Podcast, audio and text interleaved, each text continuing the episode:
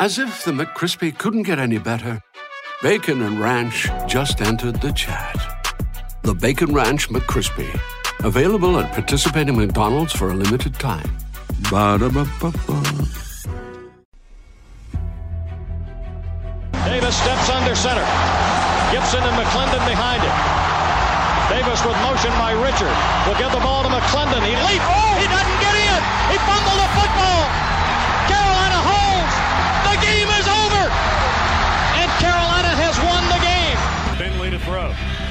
Over the middle, intercepted. Wolford again. Wolford the other way. At the 30, the 40. Wolford to midfield. Miles Wolford with the pick. The heels on the doorstep of an enormous victory. Left side of the line. Hood standing to Williams is right. Williams gonna throw. One on one. Davis has it.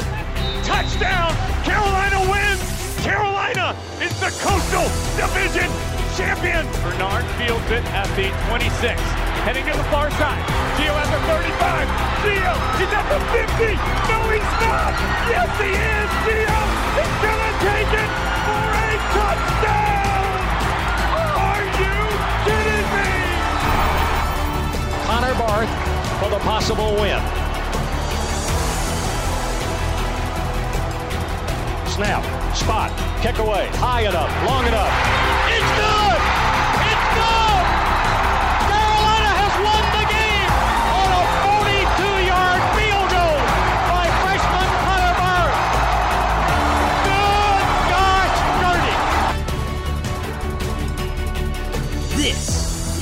Heel Tough Blog Podcast. Hey guys, and welcome to another edition of the Heel Tough Blog Podcast. It's your host, Anthony Pagnotta, with you guys as always. And today it is time to take a look at Carolina's trip to Charlotte for the ACC Championship game. We are going to preview Carolina's matchup with the Clemson Tigers as they renew the battle from 2015 that they did as the Tar Heels look to get a little bit of revenge for a game that many people remember for the onside kick that wasn't because of the penalty. Uh, so we will preview that in depth. We will also talk, uh, give you our keys to the game and uh, our predictions for the game, as well as some Tar Heel storylines around the game. But first, we do have to take a look at the Tar Heels dominating the ACC awards and also pretty successful with their all ACC candidates. And it starts with Drake Maye, uh, absolutely cleaned up yesterday, as you would expect for him. He takes home the ACC Offensive Rookie of the Year, the ACC Rookie of the Year, both of those pretty much taking home just about 80% of the votes, as you would expect. It, it, he did, you know, he, he was easily the best player uh, amongst the rookies in the conference, no doubt about it but then also takes home the ACC Offensive Player of the Year award. Did that by a pretty significant margin as well. And he does become the first Tar Heel to take home the ACC Player of the Year trophy since Lawrence Taylor. So this is a big deal. Drake Maye, a tremendous season, even though it hasn't finished the way uh, that he has liked. It's taken him out of some of the runnings or the big awards, including, of course, the Heisman Trophy, but even awards like the Davy O'Brien Trophy. It seems like uh, you know he he will probably be out of the running for uh, the Manning Award as well. Uh, this is a, a, big deal for Carolina to get a guy that, that takes home the Conference Player of the Year trophy, considering that the last time they did it, they also took home a conference championship that same season. I think the biggest thing for them is not really for this year, it's more for next year. It's a way to help recruit both in the portal and on the recruiting trail that you have a guy that is an all conference caliber type of player that you can you can sell for, for kids to come and play with to help Carolina achieve all their goals and dreams if they don't achieve them this year. And um, you know, it's just a, a, a spectacular season for him individually. Um, you know, I was very confident he was going to be a really good quarterback, but no one saw this coming as a redshirt freshman, even with the, the struggles at the end of the year, where he has been a little bit exposed and he has underwhelmed in back to back games, but he still had a phenomenal season. And he's the biggest reason, if not the main reason, why the Tar Heels are where they are, uh, having a chance to compete for a conference title. Yeah, no doubt about it. I think the other thing is is that look, even though he has had the struggles at the end of the year, it should not overshadow the fact that this dude had a really special season going on. And it's not just for a Tar Heel quarterback. I mean, look, he he easily without a doubt, no matter how this season finishes up, this is easily the best quarter, the, the best season a quarterback has ever had uh, in a Tar Heel uniform. There's no doubt about that. I don't think there's really anything that he could do to change that. Um, and I think even nationally, you were talking about a guy that there was a point after that game against Wake Forest where a lot of people were looking at him and saying that if he finishes strong enough, there is a chance that he could be the Heisman Trophy winner not just a guy that is a finalist. So uh, I, I know the last two weeks haven't been perfect. Um, I know, you know, he, he's really struggled, especially in that game against Georgia Tech. But this is still a season that Tar fans should be very, very appreciative of. They should look back on this in years to come and say this was, I mean, this was as good of a season as you will see. And who knows, next year could be even better for him. Uh, meanwhile, Cedric Gray, he does come in uh, uh, tied for fifth in the ACC Defensive Player of the Year voting. Normally, I mean, look, that that's not something to really brag about too much, but considering what this defense has done as a whole, I think it just shows how much respect Cedric Gray has throughout the conference that he is even tied for fifth. Um, and it makes sense. Look, he is the nation's leader uh, in total tackles uh, amongst Power Five teams. So he, he has been outstanding. Um, and a, a big reason why Carolina's defense has really just been serviceable at times in conference play. Uh, so well deserved for him to even be in the conversation there. Another award that will be handed out. This one will actually be handed out to uh, the, the recipient in person on December 8th at the Home Depot College Football Award Ceremony down in Orlando, Florida.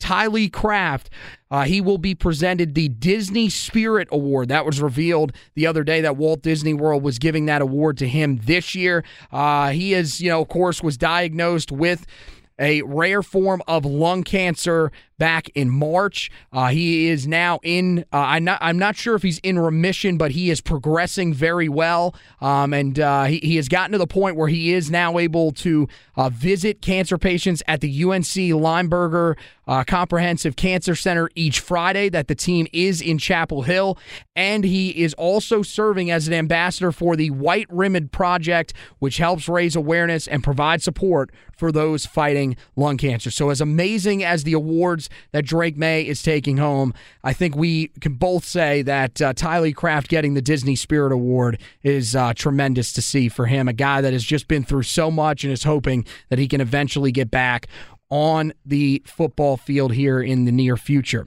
Meanwhile, all ACC recipients. Uh, the first teamers, Carolina has Josh Downs at wide receiver. Uh, you'll see him here again. Cedric Gray and Drake Maye, as you would expect. Second team, uh, you have Josh Downs as an all purpose player. And then Storm Duck. That one surprised me a little bit. I thought Storm Duck, I, I mean, he definitely recovered well towards the end of the season, but that shocked me that he was a second team guy. Third team, you had Antoine Green. Ben Kiernan, who I thought would be a lot higher. I thought he had a chance to be a first team All ACC guy, especially considering that he led the conference in uh, yards per punt by a pretty significant margin.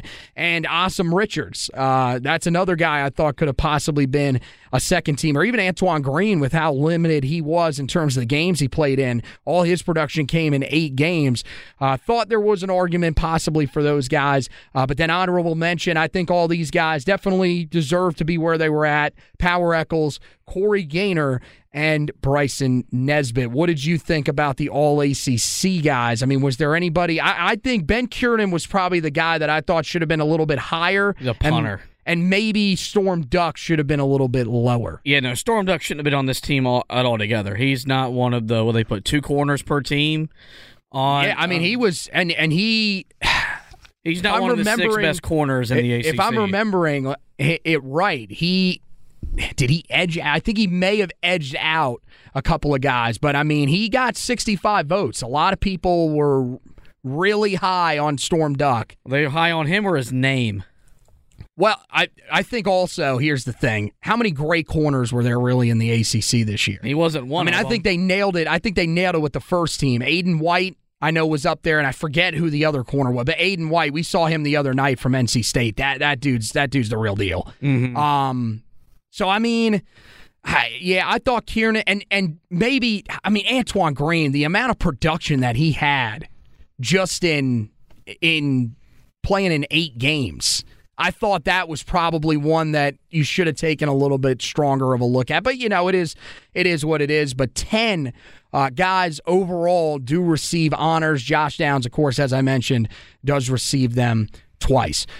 So let's take a look now. We've got all that out of the way. All the awards uh, have been officially handed out. I know Coach of the Year came out today. I did not see. Have they revealed that yet, or is that later tonight? I, I got to be honest with you. I don't think Mack Brown really has a, No. a shot at that. I think that's going to be one of the mics, either Elko or Norvell. Um, I think if he would have finished the season eleven and one, maybe even ten and two, he would have had a case. But I think you'll you'll see him on there. He'll get some votes, but I think he'll come in third. Um, so now this this officially moves us into preparation for the ACC title game. Uh, Carolina goes back to Charlotte for the first time since 2015, and they're they're in they're in a tough spot. They're coming off two losses in games that I think a lot of people thought nationally um, they would win and win by pretty significant margins. I know, especially the Georgia Tech game, but there were a lot of people that thought that Carolina could come out and really hand it, hand it to NC State to try to prove a point. That did not happen. Carolina comes limping in here, but hey, so does Clemson to a certain extent. They just, you know, 40 game home winning streak comes to an end against South Carolina. Um, that's a loss that I think a lot of people you know, in, that area of the country, we have friends on kind of both sides of that rivalry. That was a big blow to Clemson, especially with everything that has happened when it's come to the college football playoff standings. So uh, it's it's two teams that come in limping. The Tar Heels, of course, are searching for their first ACC title since 1980, um, but they will have to take down a difficult Clemson team to do that. You know, I, I, I think one of the storylines around this game, before we really get into talking about Clemson and then just the specific ones to the Tar Heels, is which team is going to come into this game more motivated? Because there's reason to believe that Clemson, I mean, how motivated are they going to be for this game? Because this was a team that, the way that things are have panned out, there's a legitimate chance that they could have probably been fifth in the college football playoff rankings. They all they would have needed was a loss from either TCU, who goes up against a Kansas State team that uh, ha- had an 18 point lead against them at one time earlier in the season when they matched up, or USC uh, to lose against a Utah team that beat them earlier in the year. So you would imagine that the mindset around Clemson is one that's in question, but also the mindset of this Tar Heel team is in question at this point. I I think that's probably the biggest storyline when it comes to who is going to win this game that will be on the table coming into Saturday night. This game, for a lot of its intents and purposes, is now just a glorified bowl game where I feel like the team that shows up mo- mo- more invested will probably win. That's generally what happens in all the non New Year's Six bowl games, which is usually the team that that game means more to. They usually win the game because bowl games in the era of the college football playoff, for the most part, are rather irrelevant now. Um, this this conference championship game for Carolina, it's a big deal because you haven't won a conference title in 42 years. But in the grand scheme of things for Clemson, you know, rather irrelevant uh, because they had hopes and dreams of getting into the college football playoff. That those were still alive before they lost. For Carolina, a win here would just signify that they are going to a New Year's Six bowl game, um, and it would just kind of help for momentum on the recruiting trail. And so it's going to be interesting to see. Uh, this game definitely uh, has lost some steam over the last two weeks. I do believe that had Carolina and Clemson both entered 11 and 1, this would have been the game day site for championship Saturday. You would have had the big crew of Chris Fowler and Kirk Herbstreit in Charlotte calling the game. Both those things out the window with game day now in Fort Worth, and that's where, of course, Herbstreit will be on the call. And so it's it's, it's just going to be interesting to see uh, for Carolina if you come back and you respond. It makes the way the season ended a lot more easy to stomach for Clemson.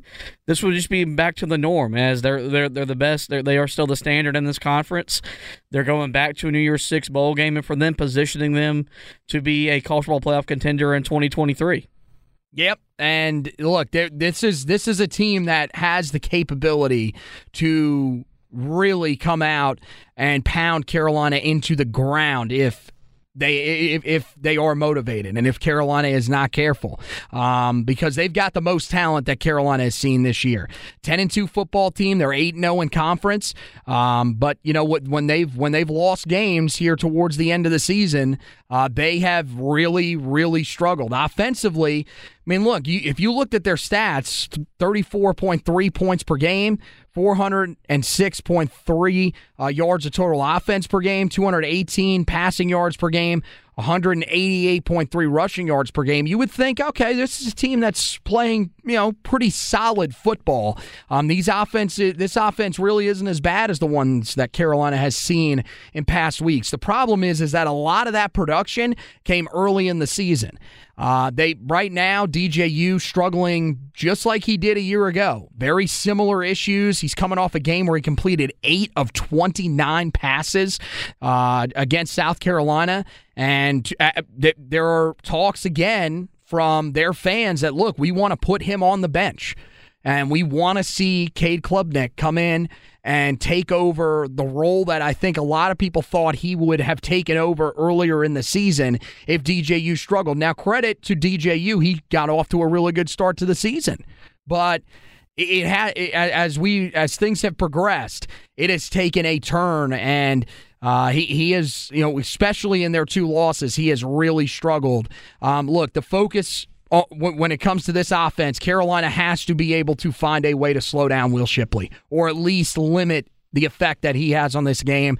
He's a guy that's run for over a thousand yards. He's second on the team in receiving with over 400 yards receiving. This dude is the real deal, as you would expect. Former five star coming out of high school. He is the all purpose back that everybody thought he was going to be, and he's had a tremendous season. Um, the receiving group, solid group, but they took a blow this past week when they lost Beaux Collins for the rest of the season.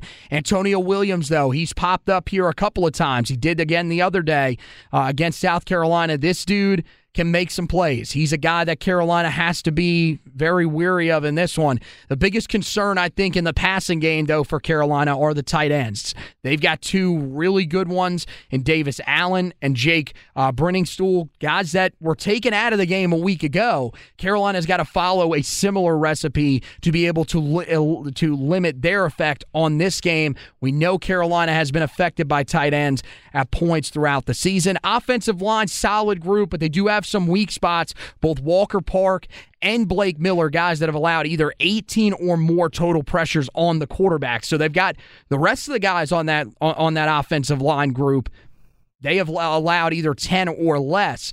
Um, but those two guys, they've had their moments. Mitchell Mayes is also a guy that is in there right now uh, because of the injury that they have uh, on the offensive line. So uh, he is a guy that I think will be worth noting as well. Um, but, you know, he's going up against the Carolina defensive line, so he'll probably look like a superstar. Um, meanwhile, on the defensive side of the football, 20.9 points per game, 326.8 yards of total offense allowed, uh, 226.7 passing yards, 100.1 rushing yards. These numbers extremely similar to the numbers that NC State had defensively rolling into this one. Uh, defensive front, though, this is the best, most talented group Carolina will face all year. No doubt about it. Tyler Davis uh, is an absolute stud in the middle, along with Bryan Bresee, um, who, you know, has had, you know, he got off to a slower start to the season because of what happened. Um, his sister passing away because of cancer, um, which you know just a, a, horrible situation there, and of course still thinking about his family. Um, but those two guys are monsters in the middle, and then you got Myles Murphy on the edge. Unlike Carolina's Myles Murphy, who was underachieved, Myles Murphy for Clemson has certainly lived up to the expectations. He's having an outstanding season. And then you combine him with KJ Henry, who also comes off the edge. This is, is a potent group that Carolina is facing. Linebacker group, lot of talent there. Barrett Carter, uh, tremendous uh, at the weak side linebacker spot. He'll get after the quarterback a little bit too. Trenton Simpson, guy that a lot of Carolina fans will, of course, remember from uh, the recruiting trail. Uh, he, he's he's about as good as you thought he was going to be when he was in high school. Um, he sort of filled in to, the, to that strong side linebacker role. Um, we didn't know coming in where he would a- actually end up, if he would be coming off the edge or playing more of a traditional linebacker spot. He's playing more of that traditional linebacker role. He's been really good. And then Jeremiah Trotter Jr., who can kind of do a little bit of everything. Um, he's a guy that can, you know, fill the gaps in the middle, um, but he's also a guy that can drop into coverage. So a, a really good linebacker group, probably the best front seven overall that Carolina will face, although the talent of those NC State linebackers linebackers from last week uh, does give it a little bit of a challenge. The defensive back unit, though, that's the one area that Carolina can attack. Um, that's the group that has been gettable at times this season for Clemson defensively. We saw it last week with South Carolina, saw it earlier in the year with Wake Forest. So if Drake Maye can get back to being the Drake Maye that we know he is capable of being, this is a group that certainly can be attacked, especially with the injury issues that they have had there throughout the season.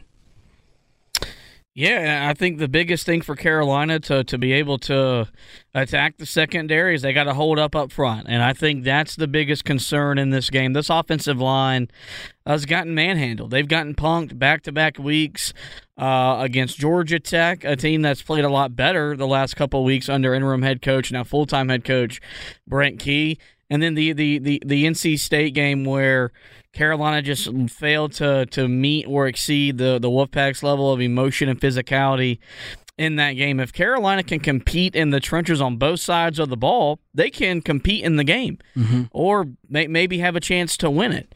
If they don't, it's hard to envision this team not only not winning, but competing. Um, and I think that's the biggest concern is that this defensive line has regressed the longer the season has moved along. You're getting little to no production from the guys up front. And then for the offensive line, it's just been something on that right side where it's been a lack of communication or just just something's happened to where the issues there they just haven't been able to shore up and that's the biggest reason why Drake Maye has had the back-to-back weeks that he's had and it's mm-hmm. a big mm-hmm. reason why this offense ha- has been a shell of itself and I think you know, and, and, and Mack Brown kind of said it in his presser leading up to his game. Is that the last two weeks still shows how far they got to go as a program, and that getting here is a nice step in the right direction. But even with getting here, there is still um, a lot of room for this team to grow, mainly up front. And so it, it would be interesting to see how Carolina holds up in this game. When they played Clemson back in 2019 in Mack Brown's first year, they were admirable. They they played in over their heads, and that's the biggest reason why they were in that ball game and had a chance to win the game. Same thing in 2015 when they played Clemson in the ACC title game. They're going to need that same type of effort in this one because this team may have more talent than the 2015 team did. I don't know if it's a better team than that 2015 team was. And so they're going to need to put together their first complete effort of the season. Well, uh, look, I think the offensive line, th- th- there's reason to be somewhat confident in the offensive line. Now, it seems weird because you're going up against the best defensive line that you faced, but there have been times where this offensive line has looked good this season. And that is a huge step from where they were a year ago. There was never a point I watched that offensive line a year ago and said, man, these guys look good. It was, hey, these guys had a, an all right night and we just ran for a ton of yards or Sam just threw for a ton of yards. This year, you've seen really good performances from this group. It's just, yeah, as you mentioned, the right side of the line, especially as we've come down the stretch of the season, you've started to see these guys wear down. And as they've started to play better defensive lines, and, and look, I know NC State's defensive line has not been as good as they've been in years past.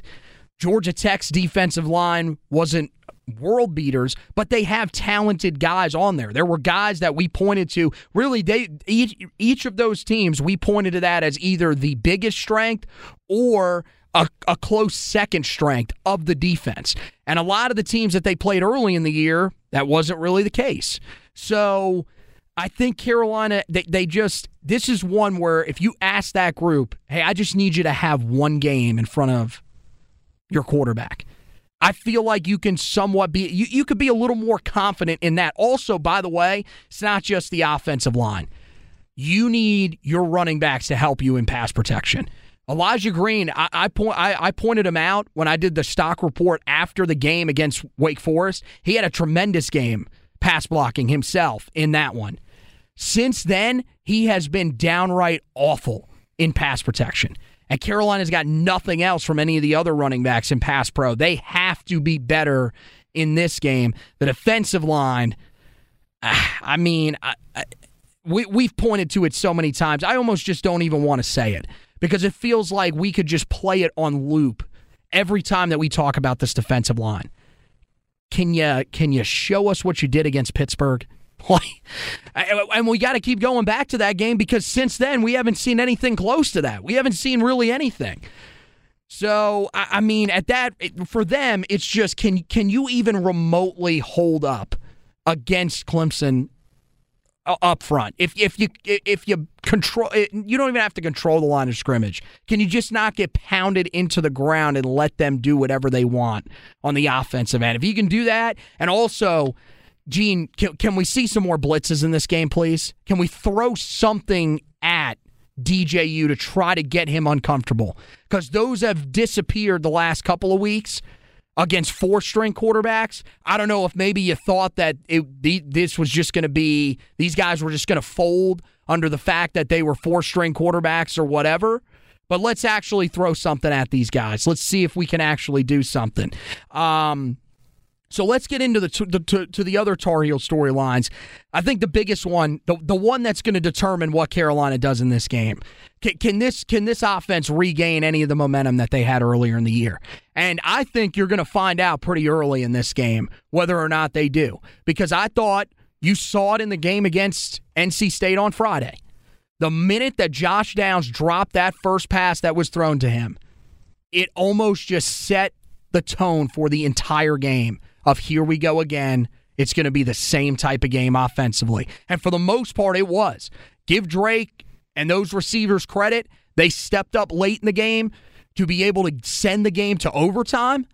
But if this offense does not at least return to some sort of consistent rhythm of moving the football, then it's it's probably going to be a very similar result to what we've seen the last two weeks. Yeah, and it's a big reason why it, it, you know Mack, Mack, Brown has stressed this this team trying to play a complete game um, because, and I, I told you all season long this formula wasn't sustainable. People got mad; they didn't want to believe me. Then when they lose back to back games and games where they shouldn't have lost, then people get upset. But yeah, it's it's where this team is. They're gonna have to score. You're not. You, I, I don't see this offense putting up 40 on this Clemson defense. I know Sam Hartman did. No, no. that game went to overtime, and that Clemson defense was learning who it was under under a new coordinator. Um, their secondary in that game was depleted. They they they don't have the same issues, and also this this defense got shredded by Spencer Rattler just last week. Now, a guy who's playing as as well as any quarterback right now in the country. So this defense is going to come out and be motivated to respond after that type of effort they put on the field the other day. The biggest thing they got to do is is sustain drives. And that's been the thing Mm-hmm. that they haven't really done the last couple weeks is that they haven't been able to just sustain drives, whether they're in third and four and convert, whether it's through the air or in the ground, or let alone when it's third and eight and longer. They're just, frankly, they're just abandoning the possession and punting and going and playing defense. And so um, it- it's it's really hard because th- this offense is shook, and when your when your offensive line is shook, that means your quarterback is shook.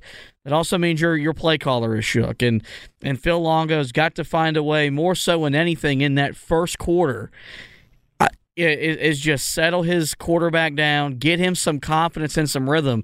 That's that's that's almost, if not more important than scoring points.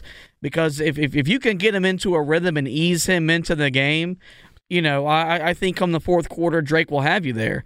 If you come out and in the first quarter you, you don't allow him a chance to settle into the game, you don't call plays to get him into a rhythm, and you're just trying to force the issue down the field, and you're going three and out, three and out, this thing could be over at halftime. Yo, no doubt about it. And I, I think that's, I, I mean, it's it's definitely something that we'll talk about a little more when we get to the keys to the game. But yes, that that is. I mean, just getting off to a fast start. Because here's the thing: you said, well, it's more important than scoring points. If you get him in rhythm, you're going to score points.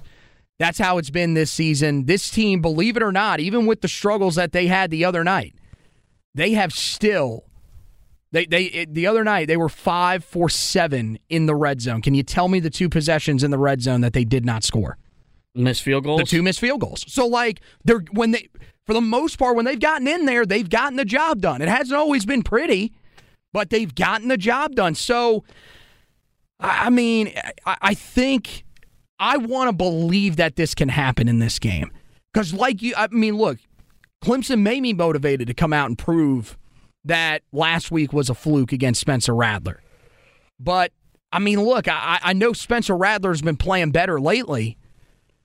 I mean, Drake Maye's a better quarterback than Spencer Rattler overall, right? Like we can admit to that. So Drake Maye, I mean, you would imagine Drake has also got to be motivated by this, right? Like it's just two weeks in a row now. People are are starting to doubt you and saying this is the guy that he really is. So you would imagine that he's going to be motivated as well. That's the area that I think Carolina has to attack. But you're right. You can't just focus on hey we got to we, we got to throw the ball downfield. We need big plays. The th- the other thing though is in order to do that, you your offensive line you have to limit the negative plays or zero yard plays. They are you have had 25 of those in the past 2 weeks and it sets you behind the sticks. One of the things you did so well early in the season. You weren't great at times on first down. But you would get yourself into third and manageable situations. That has not happened recently. And as a result, you've seen this offense looks a lot like last year because that was one of the biggest issues with this team a year ago. They were in third and way too long so many times, and it just didn't work out. The second thing that I think is big in this one, you know, Carolina's defense these last couple of weeks, there's plenty of people still criticizing this defensive group. And I think, look, especially on the defensive front, where you have nine sacks in eight conference games, you've had six games so far this season where you've had single digit pressures on the quarterback from your defense from your front four. Which, by the way, if you're looking for a comparison, Davin Vann, the defensive lineman from NC State last week, had nine by himself in the game. That should tell you all you need to know right there. I I think this this defense deserves some credit overall though for what they've done the last 2 weeks. Both games they've given you a chance to win. The question is this in this one is can they carry this over into this game against another offense that's kind of struggling and give this this Carolina offense a chance to execute when it matters the most and find a way to win this game. The biggest thing they've done the last two weeks was they bent and they haven't broken. And I think it's fair to say that at some point that dam's going to break and this defense is going to break again. I, I think this game comes down to Gene Chizik. I, I, think if he puts together an aggressive game plan, one that forces uh, DJU to see pressure, you have a chance. If if you sit back and you allow them to take what they what they want, this offense can and will move the ball up and down the field. That was the biggest thing South Carolina did in, in that game last week uh, in, uh, against Clemson in, in their building. Was they just said, "Screw it, we're going to go after him. We're going to make him try to beat us with his arm." When he completed twenty eight percent of his passes. Mm-hmm. So if, if if Mack Brown and this staff look at the film you know, I, I I don't think our corners are good enough to to to, to play man for sixty minutes. They can play it in spurts. Well, we don't even know who they're going to have at corner. Um, you could have Marcus Allen and and Legend Cavazos. You probably don't want to test those guys too much, right? You know, I I, I would just th- th- this would be a game where he's dealing from pressure from word go. And if he beats you, then he beats you. That's just he was better than you that day, and I think you could stomach those results. If you come out and you're conservative and you let them get the ball to Will Shipley and you let them manipulate what they want to do, then it's going to be very frustrating. And so, um, you, you know that Power Echols and and Cedric Gray, they're going to do everything they know to do to give this defense a chance. Mm-hmm. Those dudes have fought their ass off all season long, amidst the defensive line being pathetic, amidst the secondary play being uh, inconsistent. Um, but but to me, th- this is what you hire Gene Chizik for. He needs to put together a game plan that gives your defense a chance to be successful. And look, I mean, you know, he, he didn't really do it the first time in 2015 for about three quarters. And then in the fourth quarter, he gave your team a chance to win. Well, we need that mindset you had in that fourth quarter to be similar in this game. I think you're right. I, I, and I asked it earlier. I said, does does Gene Chizik get creative with how he blitzes? He he's got to. You've got to send some blitzes in this game. And look, I, I thought you saw last week. Maybe it wasn't drastic improvement I, think you've you've got safeties you trust a little bit more. I, I would put Will Hardy and Don Chapman back out there and say, unless they are struggling just that bad, I, you ain't seeing Cameron Kelly and Gio Biggers again. Because when those guys were off the field last week, it felt like the back end of your defense looked pretty solid. So, and and that should, if you feel more confident in that group, that should allow you to blitz a little bit more. So, yeah, you're right. You have to force the issue a little bit because, again, you go back to that that pitch, that freaking Pittsburgh game that we always keep going back to. What did they do to Kedon Slovis? They blitzed the hell out of him. It got him off balance, and you saw a guy that just did not look comfortable throwing the football. You have to do that to DJU. You're right. If that's the game plan and he still just finds a way to beat you, well, then guess what? You just you just you aren't good enough yet. It is what it is. You have to get better. You got to keep recruiting. What if you come out and throw that at him though, and he struggles? Then you should feel confident that the offense on your sideline can go out there and at least score enough points to beat you. This this Clemson offense right now is not in any sort of rhythm. So let, let's let's put some pressure on their quarterback here. Uh, the last thing, I think this one, maybe a lot of people weren't thinking about this aspect, but I was thinking about it when I was laying this out, and you kind of wonder. Carolina has been the heavy favorite in each of the last two games that they have played in not a position that they were really in for a majority of the season. Even if they were favored, it usually wasn't by much.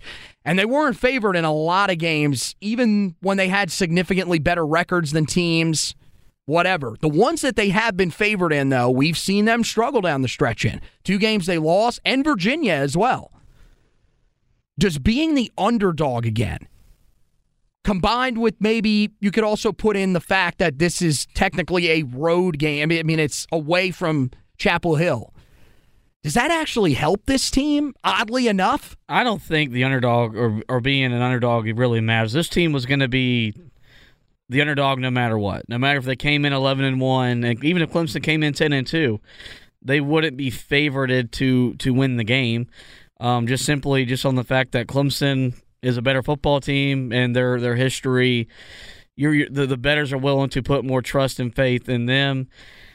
Playing away, yeah, because this team has been better away from home than they have been at home. But this will be, you know, a a a, a a different road game where you're going to have it won't be 50-50 there'll still probably be more Clemson fans in the stands and there will be Tar Heel fans um but but this is a team that has had some success in this building. I mean they they won in 2019 under Mack Brown but they also lost here last year under Mack Brown. I, I, I don't think all that really matters in in this game. I mean they they they've they've got bigger things to worry about as opposed to entering the game as an underdog, and because they did that to themselves. And I don't think there's as much noise to block out in this game because this game lost all of its steam over the last two weeks. Well, I think it I think it actually does help them. To be honest with you, I think this is a team that we are still seeing.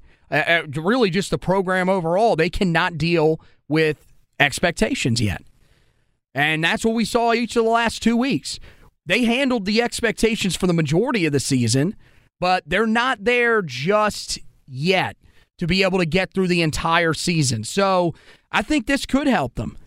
That they're not, they are not even going to be close to be to, to many people having them projected to win. I saw I saw people predicting this game earlier today. Nobody had Carolina winning this game. Um, and I don't think you're going to see anybody. I, I, would be stunned if anybody on game day picks Carolina. Um, and I think that's going to be really across the board with any national publications. There will be very few that will pick the Tar Heels, if any, to win this game. And oddly enough, I, I think that takes a little bit of pressure off of this team. And that could help this team out. Playing, you know, away from Chapel Hill, yeah. I mean, I, I guess I mean, I guess that helps you. Again, uh, not being able to win at home, especially under Mack Brown, is one of the more confusing things that we've seen with this program. But hey, they are 6 and 0 away from Chapel Hill, so it can't hurt. I don't think it's something that they should lean on, but I do think that both of these things are definitely factors for this team. And if you, you know, when we look at this game afterwards, if they win, you could say, well, you know, that this could be a reason why. That who knows? Maybe not having the pressure on them allowed them to be a little bit more comfortable. I think ultimately the area where you will see this the most would be the offense. How does the offense perform in this game? That would tell you whether or not these are actually uh, important factors. All right, guys, when we come back, it's time to get to our keys to the game. We tell you the three keys to Carolina coming out with a victory, and then we'll get our predictions before we shut it down for this edition of the Heel Tough Blog podcast. Back right after this. DraftKings Sportsbook, an official sports betting partner of the NFL, is my go to when betting on the NFL this holiday season. The reason why they have all these great ways that you can play with same game parlays easy and fast payouts, and player prop options. So if you want to bet on maybe even some of the former Tar Heels, how many rushing yards Michael Carter will have in a game for the Jets, you can do it all at DraftKingsSportsbook.com. Right now, new customers can bet just $5 on any NFL team to win their game and get $150 in free bets if they do. Check this out. Right now, everyone can earn up to a 100% boost with DraftKings stepped up same game parlays.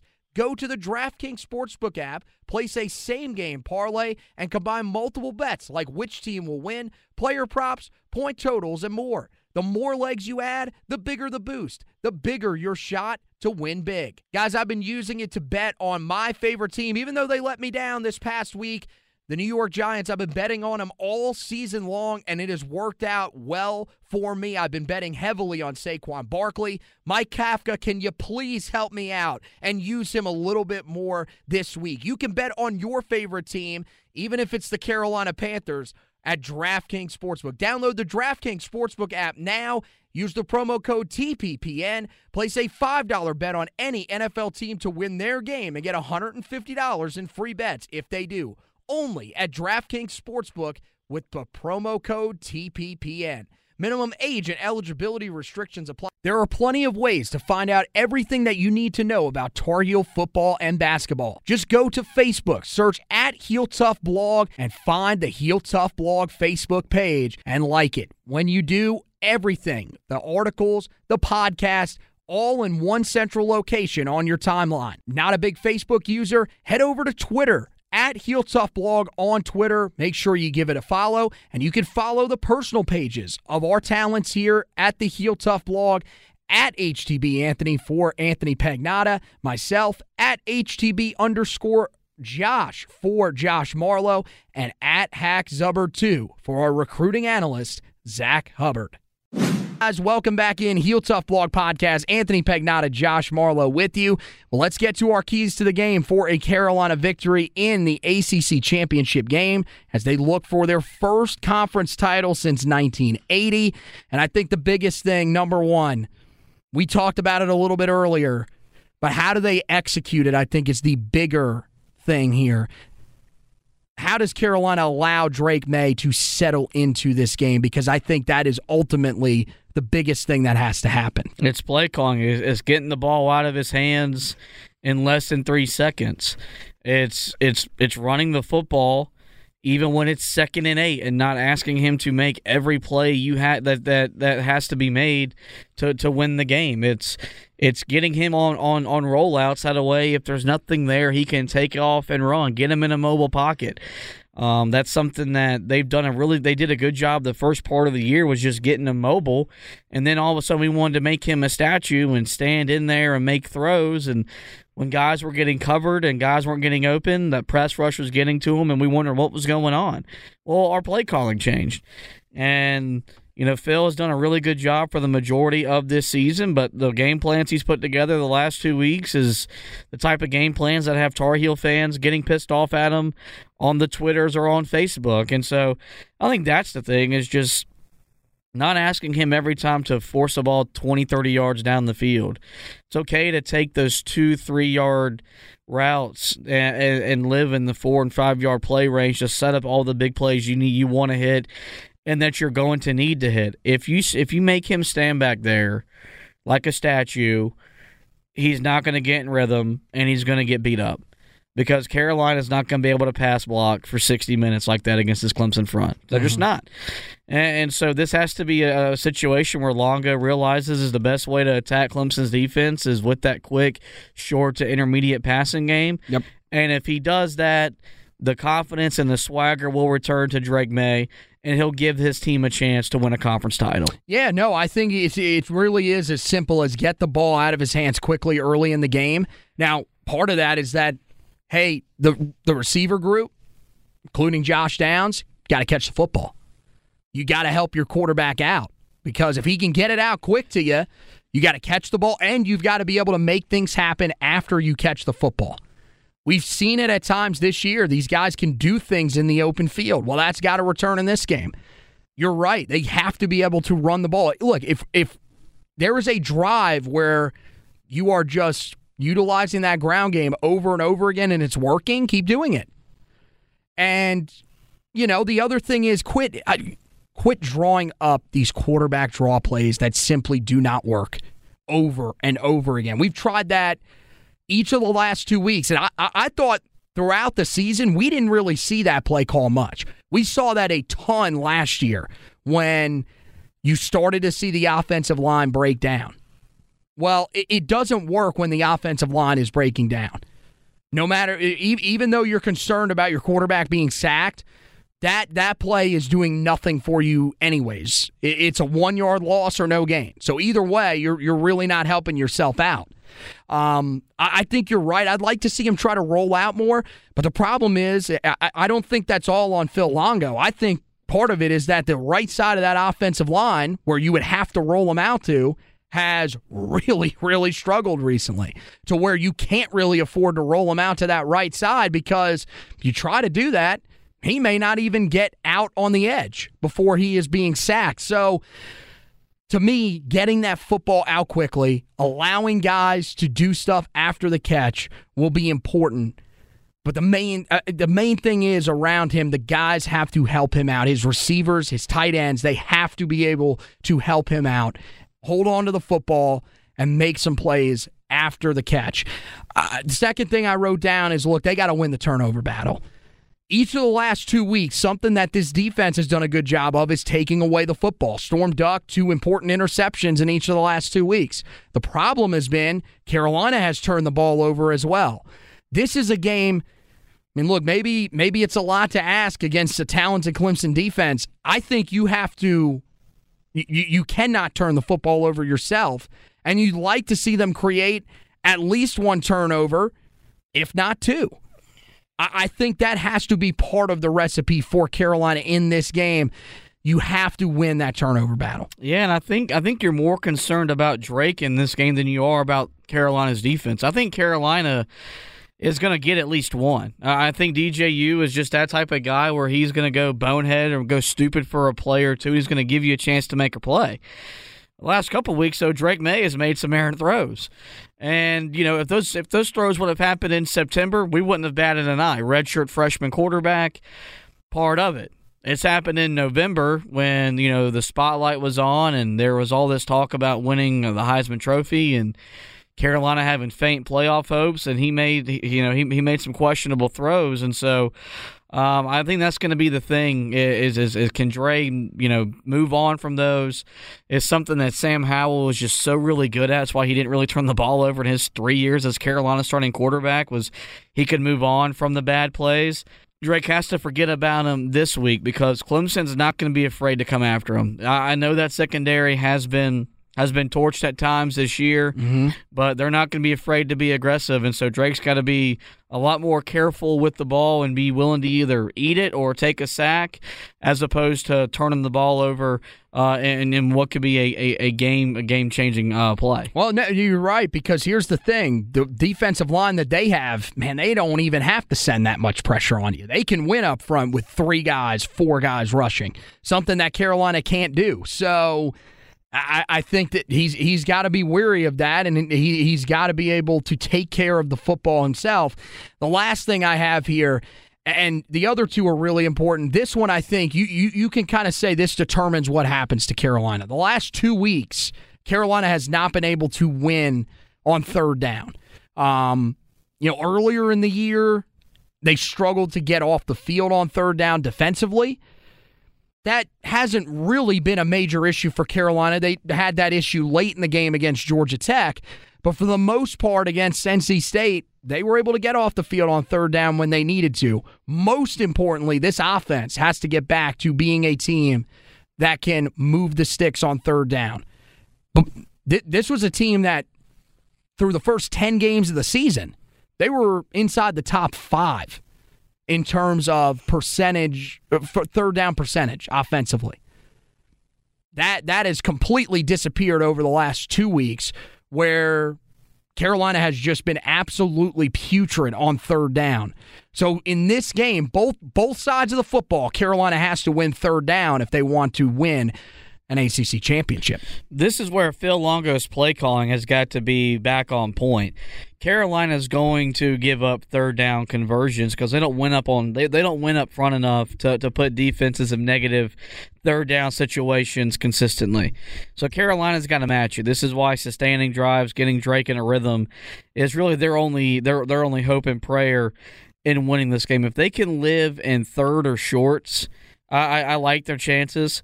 This also feels like a game, though, for Mack Brown. If this offense crosses the 50, they're probably going for it.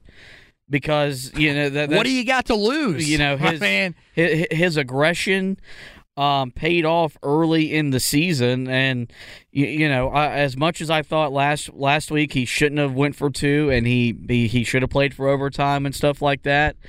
You know, you you you, you kind of wonder if, if he if that was him second guessing his own self because this offense, their their rate at, at scoring touchdowns when going forward on fourth down to the first three months of the season was was really ridiculous, and so um, I I think Carolina once they cross the fifty, if it's third and five and less, they're going to be a two down toward anyway. But th- this has got to be this is where Phil Longo comes in in play. If he has a bad game plan and Carolina's playing behind the sticks, it makes it harder to go forward on fourth down. And this offense ain't on the field for you know 30 minutes. It's gonna be really hard for them to to keep up with Clemson. The key to it is simple. Uh, it's like you're saying, win on first and second down on both sides of the football, or else you're not going to ha- have a lot of success on third down unless you got Drake Maye just making unreal throws and your defense can find a way to make stops on third and short, which they haven't done consistently, at least so far this season. So let's get to our predictions for the game. We will be there in person for this one. Uh, excited, you know, should be, as you mentioned, probably a little bit better environment in terms of the Tar Heel fans in attendance because Clemson is not does not have a playoff berth on the line. If it was the other way around, you would imagine Clemson always does a great job of packing out events like that. But what do you expect to see happen on Saturday night in Charlotte? I think Clemson wins. They're they're the better team. They're the deeper team. They've been in this situation for virtually the last decade. It feels like.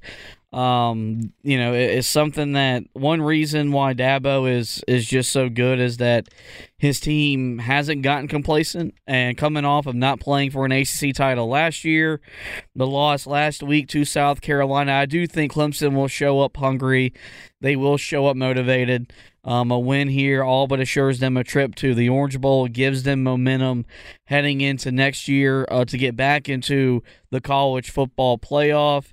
Uh, I think they win 35-17. Uh, I, I, I, you're you're gonna be you're gonna be absolutely PO'd at this one. I think Carolina wins this game because I think because you're a homer. No, because I think that what you said, I think is completely wrong. I don't think Clemson. I don't think they have a single guy on this roster that cares about this game. There is their goals were completely dashed a week ago. They lost to their biggest rival at home. You lost a 40 game home winning streak. And again, and, and I know they are hearing this this week. They are looking at those college football playoff rankings and saying, dude, we could have been that team right there that would have been in. No doubt about it. That team would have been in the playoffs. So I think you're going to face a defeated side coming in. It's an offense that's not in rhythm. And this is the thing. Carolina, the, the, last two weeks, this if Carolina got blown gotten blown out in each of the last two weeks, then I don't think there is any argument at all. But I, I just to me, I find it really hard to believe that with I mean, there is no pressure on Carolina really in this game. I guess there's a little bit because you don't want to finish the season on a four game losing streak. But outside of that, all the pressure, but most people are going to expect Clemson to win this game and probably win it by the more similar to the margin that you have it. So I, I think, you know, Carolina's defense has been playing well enough to keep them in games. I, I think Drake Maye has has a moment here, man. He, he's got to show up again at some point. I find it hard to believe that he is just going to go off into the offseason with four straight rough performances. I think this is the game where Carolina shows up just enough to be able to win it. I don't think it's going to be pretty by any stretch of the imagination. I don't think this offense comes out here and just rolls, but I think that you're you're going to have a Clemson team that is going to come in not really caring ultimately what the result is in this game. New Year's Six bowl games for teams that make the college football playoff routinely, they don't really mean all that much. For Mack Brown and Carolina, not just even making it back to the Orange Bowl, that's huge. But winning your first conference title since 1980, that is even bigger. I think Carolina gets it done 28 24. It'll be an ugly one, but I I'm going to go with the quarterback that I trust more in this game. That quarterback lost to two four string quarterbacks back to back weeks at home. I mean, and and look, there's there's nothing that you got to put that behind you. They should be a motivating factor for you at this point. And he, to be honest with you, he didn't really lose to those teams. You, have to be able. I, look, uh, it all goes back to get pressure on the quarterback. I believe that Gene Chizik, to me, I mean, am I the only one that thinks that Gene Chizik's got to start showing something here? These in this game in the bowl game, like, is he guaranteed to be back here next year? I don't. I mean, look, I would, I would think if I had to say right now, you told me, you know, life on the line, you got to make a decision. I'd probably say yes, but I don't think it's guaranteed. So you're going to need to see a good game plan from him. Phil Longo, I mean, I, I I, I would imagine that you're going to get a, get a better game plan from him in this game because, I, I mean, we don't even. What are his goals? Is he wanting to get a head coaching job? He's got to start to prove something. I, I think there, to me, this is about pride with this team. We've seen them. They responded to the game earlier in the year against Notre Dame. All you have to do is put that type of attitude towards one game with a team that you you don't know what their attitude is going to be coming in. I find it hard to believe myself that Clemson is going to come in here overly motivated.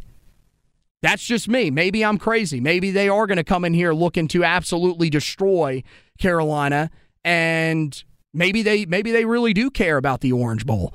But I don't I I, I just I don't see that right now, especially with when they got beat. If this was a team that was coming in here 10 and 2 and let's say they even got beat the the week before last week and they still beat South Carolina, I think you'd see a more motivated team. But for your biggest rival to knock you out of the college football playoff hunt, I, don't know where their mentality is. I feel like Carolina's mentality, this means more to Carolina. So that's the reason why I'll go with Carolina. Um, so either way, look, we're going to have you covered on the website. We're going to have you covered with that in-depth preview of this game.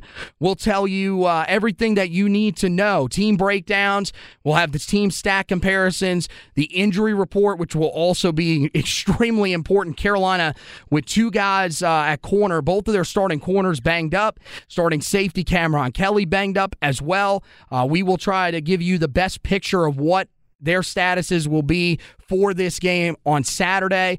Um, and then also, you know, we'll have the projected starting lineups where you can watch the game, all that stuff in the preview edition after the game. Recap Ashton's analysis, uh, as well as the uh, press conference takeaways when Mack Brown meets with the media on Monday, and you'll have uh, maybe a trench report. Uh, it depends just what's going on uh, on the basketball side of things, uh, whether or not that will be up there. And then, of course, after that, it will be time to look. You know, with bowl season, you would imagine transfer portal news, NFL draft type news, that stuff will start rolling in pretty quick as well. Um, and we'll have you covered on all of that on the website, as well as the national, the early signing period, the national signing day coverage. Uh, we will have you guys ready for that towards uh, the middle part of December. It's a little bit later this year, but it is uh, towards that middle part of December. All that stuff. So it's going to be action packed. Even when Carolina, you know, finishes up on Saturday night, it will be action packed on the football side of things on the website. Meanwhile, basketball side of things, Carolina's lost three in a row, and they've got a crucial game on Sunday with Virginia Tech. Josh is going to have you covered. Uh, all around with that one, with the preview and then the recap as Carolina now has to try to stabilize themselves. We, we've learned this isn't the team that we thought they were in the preseason. How do they respond to that? Josh will have you covered throughout the season as they attempt to get this uh, season back to where uh, they were hoping it would be at this point. All in one spot, heeltoughblog.com. So that wraps up for this edition of the podcast. Want to thank Josh for hosting with me. Want to thank you guys for listening. And as always, go Tar Heels.